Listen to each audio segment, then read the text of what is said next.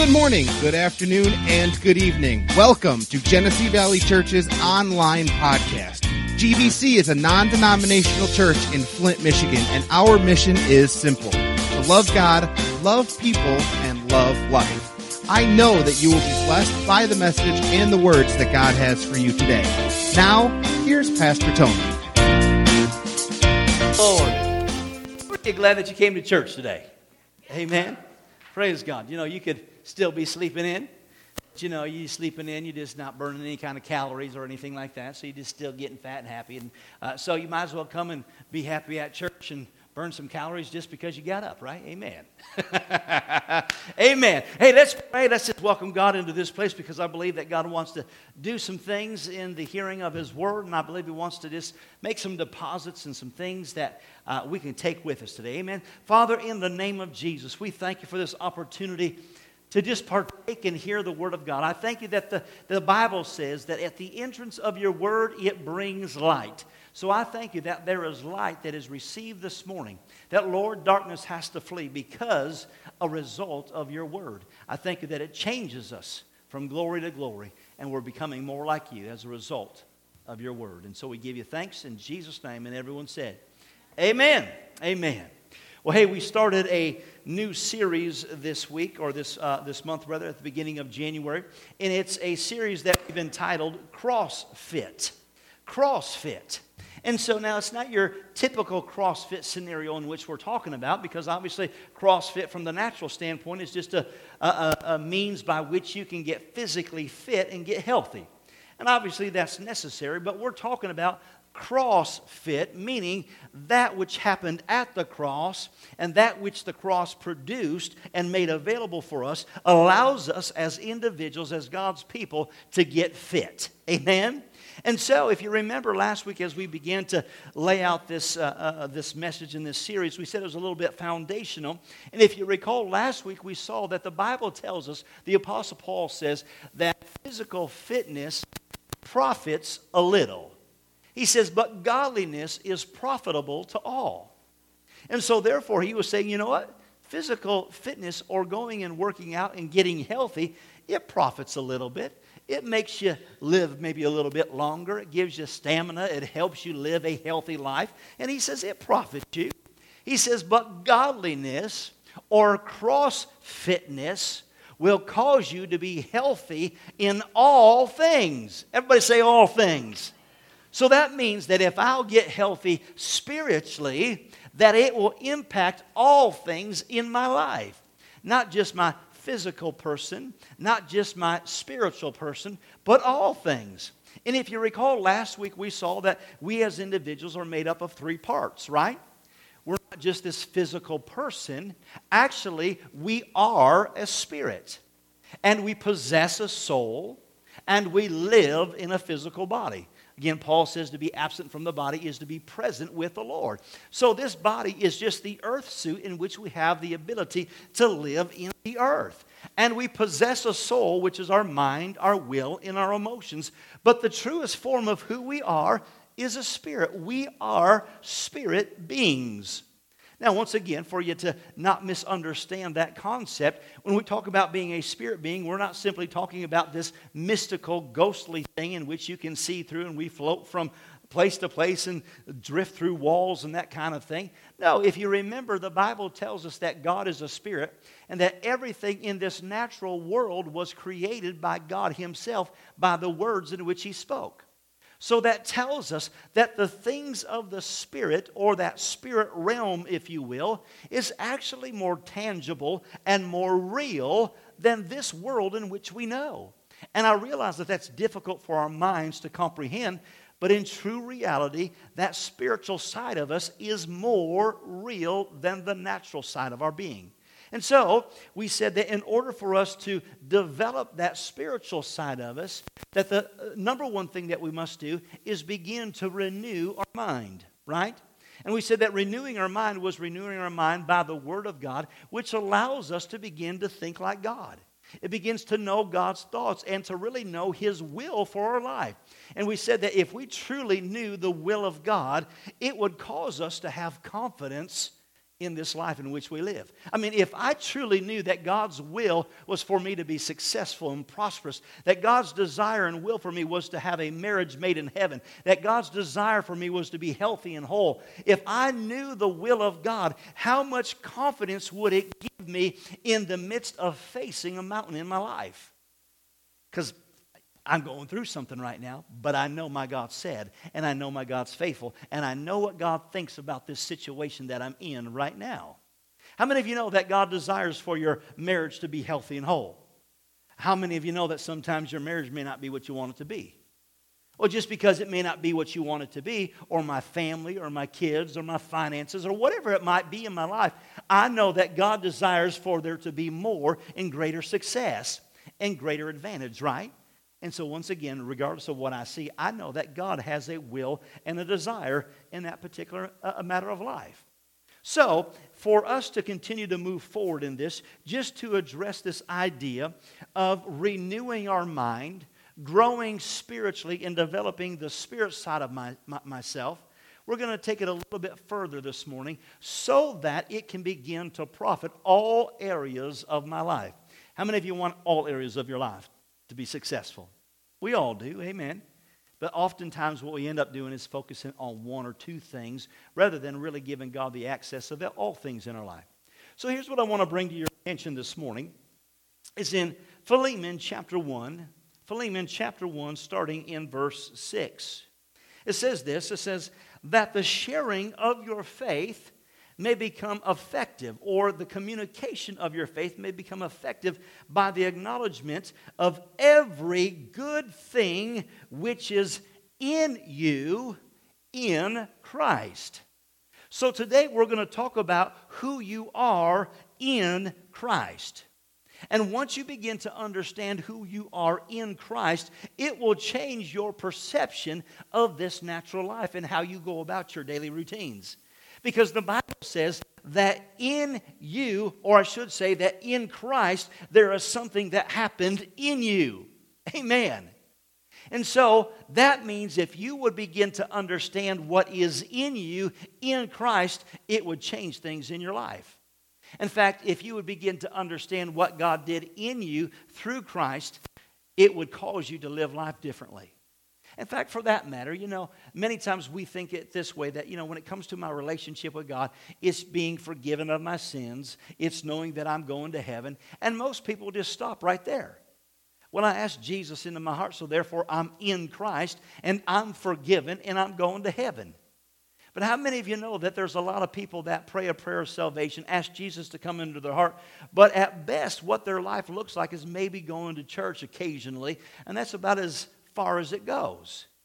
But everything else in their life is really just the same. Nothing really else has changed in the conduct of their life and the manner of how they live, right? But if you truly knew what was in you, what God put in you because now you're in Christ, it would cause you to live entirely different because of what He deposited on the inside. Come on, say it with me. Say, I'm in Christ. Come on, say it loud and strong. I'm in Christ. Amen. Now, notice what it goes on to say here. It says that the communication of your faith and through the acknowledgement of every good thing that's in you. That word acknowledgement also goes on to say that your faith or communi- the communing of your faith would be contagious. So, in other words, this faith that you have with God and in Christ would be contagious. Now, I just heard a cough. Now, because everybody heard a cough back there, you know what they're going to do? They're going to avoid that person because they might be contagious, right?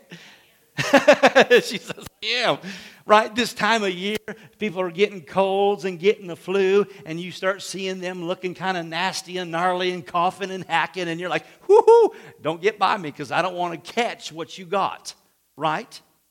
But did you notice the Bible says that at the communication of your faith and the acknowledgement of your gift or what God did in you would cause your faith to actually be contagious? Or, in other words, people would want what's in you. But how many of you know you got to know what's in you in order for you to be able to communicate that for people to want what you have? But oftentimes, what do we do? when I'm forgiven of my sins, kumbaya. I was like, well, yippee But when people truly begin, when believers truly begin to know what's in them, it begins to be contagious because people see what is in you. And remember, we said this. I said to you last week that when I was in a time of prayer just before last week, the Lord said to me that this year of 2020 is a year that our joy will be made full. I said, it's a year that our joy will be made full. And I don't know about where you have been, but I just got to be real honest with you. My joy tank hasn't been real full. I mean, you know, you kind of kicking the can down the road, but you know, you're just kind of getting along, just making it happen. And, and, and if you're really honest with you, you know, you might be running on half empty at best. But God said, This is a year that your joy will be made full. How many of you know that buying something might make you happy for a moment, but it won't give you extending joy? Right? Somebody, some person, some man or woman might make you happy for a moment, but they won't produce or give you joy that lasts in your life. There's only one person that can give you true joy, and that comes from God because it says that it's the fruit of the Spirit. And so, therefore, if we begin to get cross fit or understand what took place through the cross and in the cross, it would cause us to begin to have our joy restored because I begin to identify with who I am in Christ. Everybody say it with me. Say, I'm in Christ. Amen.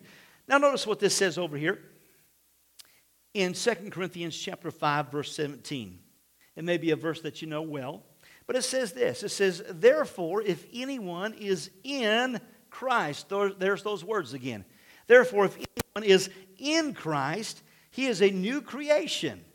Old things have passed away, and behold, all things have become new. Notice it says you're a new creation. The old has passed away. Before Christ, the person that you were, all the habits, all the stuff, all the junk, all the sorrow, it's done away with. But behold, all things have become new. Now, see, again, there's a lot of people that would say, I've received Christ, but I still live like the old man. Why? Because the old man is the only thing that so many people know. And so, therefore, we revert to things that we know that will possibly bring us joy because that's the only thing that we know. But once we begin to discover what this new man looks like and who we are in him, then the joy can be full. Now, translation says it this way since you have been in Christed, you have been refathered. You have been refathered. Now, what does that, why does that make a difference or why is that significant? Because I realize that there are many that are within our church, maybe some that are even here right now, that you maybe didn't have a father growing up. Maybe they were absent father, maybe they were just absent altogether, maybe they died young. And there are individuals that have used that as a crutch in their life. I am where I'm at because I didn't have a dad. You know, I've had a hard way to go because I never really had a dad to help me in my life. And we've used this as an excuse to base our circumstance where we are presently based upon something that happened in the past. But the Bible says that when you are in Christed, or when you became this new person in Christ, the Bible says that you were refathered, or now you've got a brand new daddy. And how many of you know that your daddy God is a good God? And he's a good dad. He's a good father. Amen. So when you're looking at somebody else and saying, well, you know, I didn't grow up in that kind of family, it don't matter because you've been refathered. You can't get any better than God. Well, hey, man, uh, uh, I knew so and so, and their dad was so and so, and man, they lived high on the hog. They had a huge house, and yada, yada, yada. But how many of you know we've been re- refathered, and where our daddy lives, they use gold as the roads in which they walk on. And, and just so that you know, uh, it's not just a overlayment of gold. You know, they don't just come through like our streets do and just put a layer of gold over top of what's already there. No, it is a solid street of gold. That's the God that we serve. He's a good God. And so, therefore, if we knew who we were in Christ or what we had or what is in us, it would begin to change us because here's the thing God doesn't make any failures. If God is our Father, then our Father does not make failures. Failure is man made. Amen? So if I begin to identify, you know, dad, uh, my dad is God. I've been refathered. It don't matter if my dad was a creep. Don't matter if he was a criminal. Don't matter who he was, what he did, or if, he, if he's been absent, or if he's been the greatest dad. I have still been refathered, and he's the greatest father of all. And therefore, he said that he put something on the inside of me so that I don't have to be a failure. Amen? Now, remember, we said that we're purposing to renew our thinking, renew our mind to think like God. And so we said that first and foremost, you're a spirit. And so, what we're doing right now in getting fit is that we're developing our spirit man of understanding who we are. Now, if you got your Bibles, go ahead and turn over here to uh, 1 Corinthians chapter 6, verse 17. 1 Corinthians chapter 6, verse 17, it says this. It says, But he who is joined to the Lord. So, in other words, if you're a Christian, if you're in Christ, it says, He who is joined to the Lord is one spirit with him. Oh, did you catch that now? It says that if you are joined with the Lord, you have now become one spirit with Him. So it's no longer just you all by your lonesome. And it's not just you with Jesus and what he did. No, the Bible says that when you were joined to Christ, when you were in Christed, when you now had God as your Father, you became one spirit with him. So, in other words, your identity of who you are is no longer you. When you look in the mirror and you think, oh, dear God, man, I am so old and I haven't accomplished anything, and this is the family heritage that I have, and I don't know what my future looks like. All you're doing is looking at the natural carnal man, but the Bible says your identity is in Him, and it's identical to Him. Come on, is that helping somebody? Your identity is identical to Jesus. So, therefore, your, your identity is exactly like Him. Therefore, His righteousness is your righteousness. His favor is your favor. His power is your power. His faith is your faith. Did I just say that? Absolutely. I said, His faith is your faith. You just got to learn how to use it. How many of you know that Jesus gets things done in which he desires, right? He believed for the lame to walk, the blind to see, the dead to, to, to live. It's the same faith that's on the inside of you. It's the same righteousness that's on the inside of you. What's that righteousness? That means that God looks at you as He looks at Jesus, and you're in right standing with Him. He looked at you as though you were Jesus. Why? Because of all that He did. Your identity is in Christ. Now, why is that? Let's look at a couple things here. Am I talking too deep? Are you following along with me? You tracking with me? All right, in Isaiah chapter 53, verse 5, if you remember the scripture, the Bible says this it says that he was wounded for our transgressions, he was bruised for our iniquities. The chastisement of our peace was upon him, and by his stripes we are healed. Right? But that first part says, He was wounded. Now, hold that thought for just a moment. There's a scripture that also says, Jesus was speaking in the Gospels. He says, I'm the vine and you are the branches. But then there is a verse that says that we are to be engrafted into Him or engrafted into the vine. Now, if you've ever seen it done before, or if you've ever seen their uh, uh, uh, grafting done when it comes to trees or bushes or plants of that nature, there has to be a wounding in order for there to be an engrafting. Right? And what are you doing? You're making a wound on one particular source, and then you're making a cut from another source, and you're engrafting it into the source of life. Does that make sense? And there has to be an identical wound to take place in order for the engrafting or the joining to take place. Now, when you're engrafted into the vine, what produces the source of life? That which was being engrafted or that which was being engrafted to? That which was being engrafted to is the source of life. And so when you're engrafted into Him, the source of His life begins our source of life, right? And here's the thing when it comes to be the engrafting, did you ever know or notice that whenever there's an engrafting that takes place, where it was engrafted becomes stronger than the actual limb itself? Why? Because of the process. In fact, I remember when I was, uh, I think I was in fifth grade, we were playing football for Jim, and I dove for the touchdown, and I landed on my shoulder, and I broke the collarbone.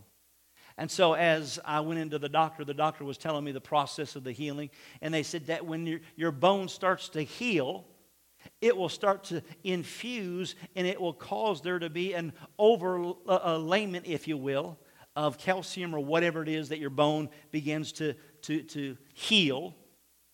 And as a result, the place in which was once broken is actually stronger than it originally was.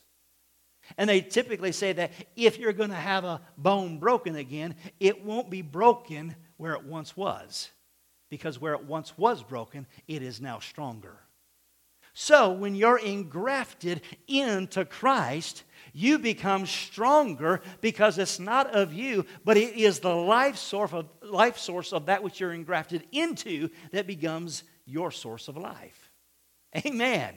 We are engrafted into Him. And so, therefore, it no longer becomes you and Him, you become one. And it becomes your identity. Amen? Are you tracking? All right, let's listen here over here Galatians chapter 2. Galatians chapter 2, verse 20. He says, I have been crucified with Christ, the Apostle Paul speaking. He says, I have been crucified with Christ. It is no longer I that live, but Christ that lives in me. In the life of which I now live in the flesh, I live by faith in the Son of God. Now, notice once again how he identifies himself. He says, I have been crucified with Christ. It is no longer I that lives, but Christ that lives in me. Did you uh, uh, notice the identification that Paul makes? He says, Now, when Jesus was crucified, I was crucified with him. And he said, Now that I've been crucified with him and engrafted into him, it's no longer my life because I died. In fact, my life source is Jesus living in me. I identify with him. Amen. How many of you know that if you're crucified, that means somebody's got to die? But not only do you die with Christ, the Bible says that He raised us up together with Him. And then it says that Jesus sat at the right hand of the Father in power and authority. And the Bible says that He caused you to sit down with Him in the very same place. Why? Because it's your identity that you have in Him, right? So, God's not trying to make a better version of you. I'll say that again. God's not trying to make a better version of who you are. He said, I'm going to make you a brand new person. Your identity is no longer yourself. Your identity is no longer your past. Your identity is no longer who your father was. He says, Your identity is now in me. You died with me, but then I also raised you up together with me. And the very life source that's in me is yours. Your identity is in me. Now, if you recall in John chapter 10, we say this around here often, but Jesus said this. He said, I've come that you might have life and life more abundantly. Now, help me out if you know what it goes on to translate as. That word life and life more abundantly means also quality and quantity of life. All right, so now listen to this. Jesus said, The reason that I've come is that you would have life and a life more abundantly, a life of quality and in quantity. But notice what it says in 2 Corinthians chapter 5, verse 17. It says that you are a new creature in Christ. The literal translation translates as this it's a new kind that has never yet been made. That in new in quality and new in quantity. So, this new identity that we have in Him is far superior. See, we got to stop seeing ourselves as just who we are, but begin to identify ourselves with who He is. Now, you're ready for some exciting news or some exciting stuff? You can't talk about your identity without talking about the blood. Because it's the blood of Jesus that gave us our identity. Now, here's the thing if you, if you identify with your problem, you no longer have the power to change the circumstance. I'll say that again. If you identify with the problems that you have in your life, you no longer have the power to change them because the Bible says it is Him that causes us to have the strength of quality and quantity of life. And it's through the blood of Jesus. The Bible says this Jesus said this. He says, Without the shedding of blood, there is no remission of sin. Without the shedding of blood, there is no remission of sin. What does the word remission mean? It means this it means to remove.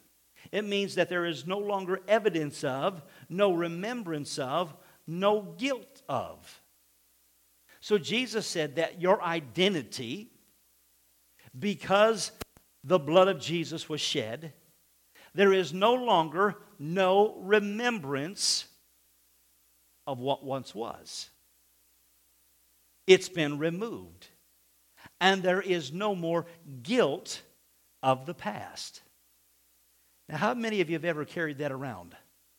I know some, they go around saying, you know, well, I've done something in the past, and because of what I've done in the past, I just will always have this thing dogging me. And I can't get over it. I can't forgive myself because of what has happened in the past. But how many of you know that the Bible says that the blood of Jesus, the remission of sin, removed and erased the past because I am now a new creature in Christ. Therefore, I have a quality and a quantity of life, not because of me, but because of Him. You see, it changes your outlook, it changes your thinking. It's no longer I that lives, but Christ that lives in me. And there might be somebody that said, Well, you don't deserve that. No, I don't deserve it, but He qualified me because He went to the cross in my place. And the Bible says that I was crucified with Him, but He also raised me together with Him. Amen. And so if anybody ever tells you that you're not qualified, oh, I am because He qualified me. Amen.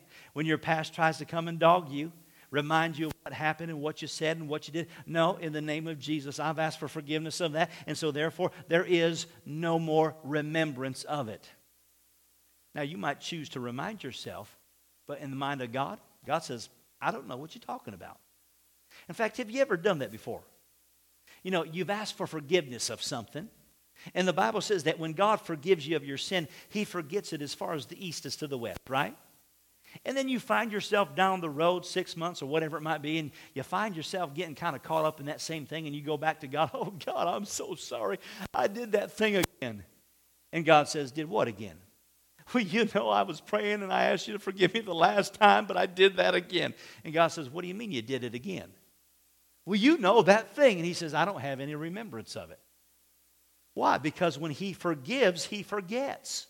And the reason that He forgives and forgets is because of the blood of Jesus that was the remission of sin that erases and removes the past. So I don't care how ugly, how bad everything was before Christ. When you receive Christ, you are a new person. And because of the blood of Jesus, you can identify with the new man. Whether you choose to or not is up to you. And whether you choose to or not is based upon what you know that is in you that is in Christ. Amen? All right, with that being said, when it comes to the remission of sin, the remission of sin is not just for eternal life. Right, uh, uh, let me rephrase that. The remission of sin is not, not just for this time here on this earth, it is eternal. So you got to think of it in, in eternal perspectives because you realize a million years down the road, we're still going to be saying, Oh, thank you for the blood. Amen? And you realize that on that side of glory, there's going to be a whole lot more blessing than there is on this side. I say more. It's just there's less, there's not going to be the distractions of life like they are now, right? But think about this the difference between the natural life and the eternal life. if somebody went home to be with the Lord and they were able to see the goodness of God and able to actually see themselves the way that God sees them, do you realize that they would never want to come back? Nobody that has ever went to heaven says, "Man, I want to go back because you know what? I had a golf game scheduled Friday." right? Seriously. Nobody has ever went to heaven and think, "Doggone it, man, I was I had this planned and you messed up my plans." No. Why? Because when you're on that side of glory, you see you like God intended you to see, but you can see who you are on this side. But isn't that how it oftentimes is in this natural life? Well, you know what? I had some things planned. I had some things planned in my life. I was going to go to church, but, you know, decided to go do something else. Well, why would you even weigh one versus the other? Or getting caught up into old lifestyles because you don't know who you are in Him. And who you are in Him is far better than outside of Him. And that your joy can be full. Amen? Now, let me conclude with this example, if you will, to help bring everything in perspective of what I was sharing. If I lost you along the way, hopefully this story will help put the pieces together for you. This past week, when we were out of town in Tennessee, Pastor Mark was the minister that was speaking at the conference. Uh, Pastor Mark Hankins, if you've been here, he's been here a few years back. Uh, but his grandson uh, went through a bout of cancer two years ago. And so, as a result of the cancer, they just really engaged their faith and started to believe God that he was going to live and not die. And it was bad. It was really bad. He almost w- was dead. And so they just trusted God. And he got some natural treatment through the doctors. And so, as the battle went on, they started to see progress. And there came a point in a time where the doctor said to him, He's in remission. Now, remember, we said earlier, without the shedding of blood, there is no remission of sin or removal or no remembrance of, right? So they said he's in remission. Well, so they're really excited about that prognosis. But then there was one of the leading doctors that was, I guess, working with them. And they said, We want to run one additional test before we discharge you. And so they ran another test and found some evidence of cancer in his blood. And as they continued to do further testing, what they discovered is that he was free from the one issue of cancer, but now he had cancer in his blood or had leukemia. And so the doctor said, This is something that we uh, would like to do we would like to do a bone, bone marrow transplant to help him get through this. And so they set up a consultation. They got together with the family, and Pastor Mark was with them as well. And so this leading doctor in New Orleans was sitting down and going through all the procedures, telling them what was going to take place. That what we'll do is we'll find a donor. And uh, when we find a donor, what we'll do is we'll extract the blood and we'll actually uh, extract, um, uh, uh, uh what is it? Um, uh, stem cells. We'll, we'll, extract the stem cells from the donor, and then we'll give them or transplant them into your grandson. And then through that, what we'll purpose to do is get rid of the leukemia. And so, after a, a lengthy st- time of going through all the details and the procedures of, of what was going to take place, she asked the family, Is there any questions that you have? And Pastor Mark said, Well, I do have a question. He said, You said that uh, before all the treatments that we went through that he was in remission. But now you're telling us that he's got leukemia. So why did you tell us that he was in remission in the first place? And she said, Well, there is two kinds of remission. She said, the remission that they first gave you was concerning the first bout of cancer that he went through. But when we went through and did some further research, we found that on the molecular level, there was cancer in his cells. And so, therefore, we are going for a molecular remission or remission on the molecular level. And so they're like, okay. And so, what they did is they ran blood tests with all the family to find out who was going to be the best donor. And they found that there was a brother and a sister to the grandchild that had the same blood type. But the brother had the better of the two blood types to help the one that had the leukemia. And so they decided he will be the donor.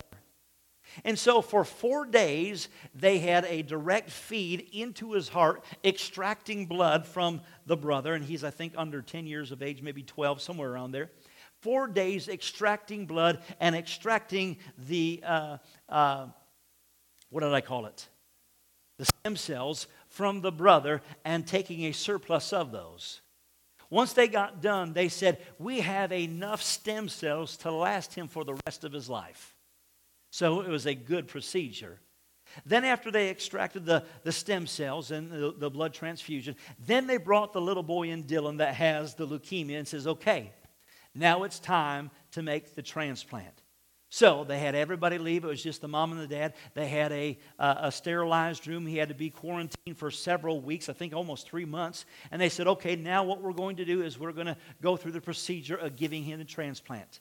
Before they did that, the doctor came into the room and stood at the end of the bed of the little boy that had leukemia. And she says, Well, Dylan, today is the day to say goodbye to you.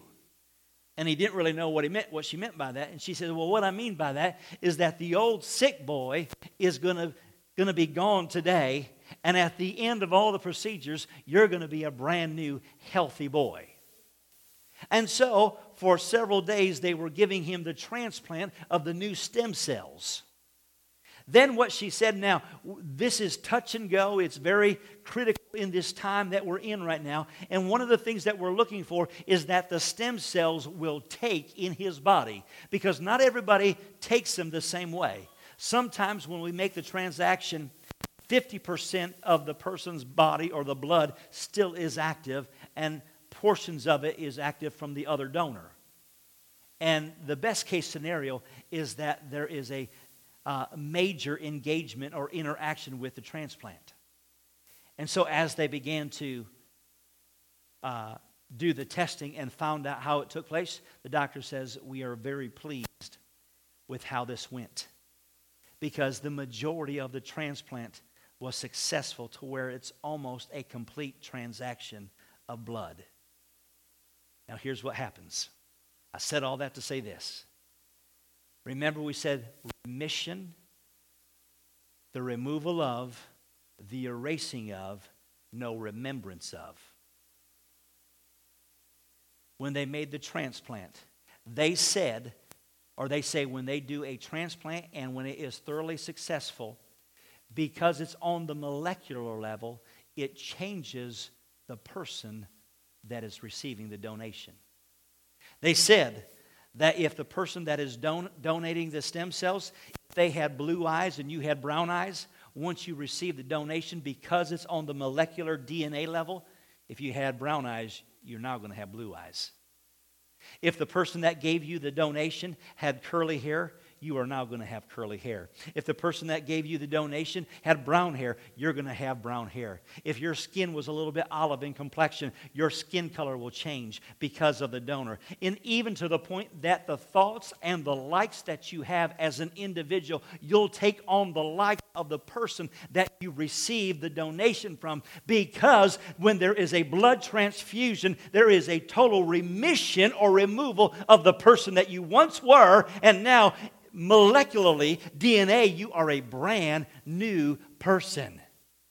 And she said this that if you had a crime where they had a blood sample of something of the past, and now they took a blood sample of you now, DNA would not match. So you never could be accused for a crime you once committed based on the blood sample that they once had and the blood sample that they now have because you are changed molecularly and the DNA is no longer the same. So, what's that mean for us? When you're in Christ, because He shed His blood, what He did in you and for you means that there is no longer any past remembrance of who you once were. Because in Christ, you're a brand new person. That means you no longer have to identify with what was because the blood of Jesus has made you a brand new person. Amen? Amen. Let's stand. So, what does that mean? That means that as I begin to renew my mind as to who I am now, it causes me to be fit, stronger, healthier because of what happened at the cross. The blood of Jesus changed who I am. It's been removed. Amen? No more guilt. How many of you know that there's things that you've done that can haunt you from time to time? If you'll put it under the blood, there can no longer be remembrance, no longer guilt of what was because you're a new person. Amen. This help anybody this morning? Amen. All right. This purpose to grow. This purpose to renew our thinking is who we are in Him. Amen. Let's pray. Father, in the name of Jesus, we thank you for this opportunity to discover who we are in Christ. I thank you that the old man has passed away. All things have become new. Why? Because godliness is profitable for all. And as we begin to grow in this knowledge of who we are in you, we'll begin to gain confidence, a surety. Our faith will soar, and our joy will be made full. I thank you, Father, that this year our faith is going to a new place. Our joy is increasing. The mountains of the past are no longer mountains before us, they'll be underfoot, for we trust you. God, we thank you that we're not the same per- person that we used to be,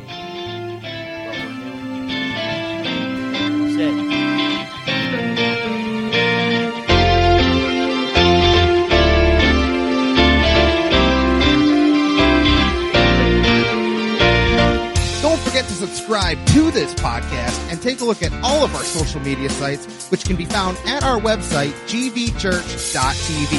We know that today's message has been a blessing to you. Thanks for listening. We are Genesee Valley Church, loving God, loving people, and loving life.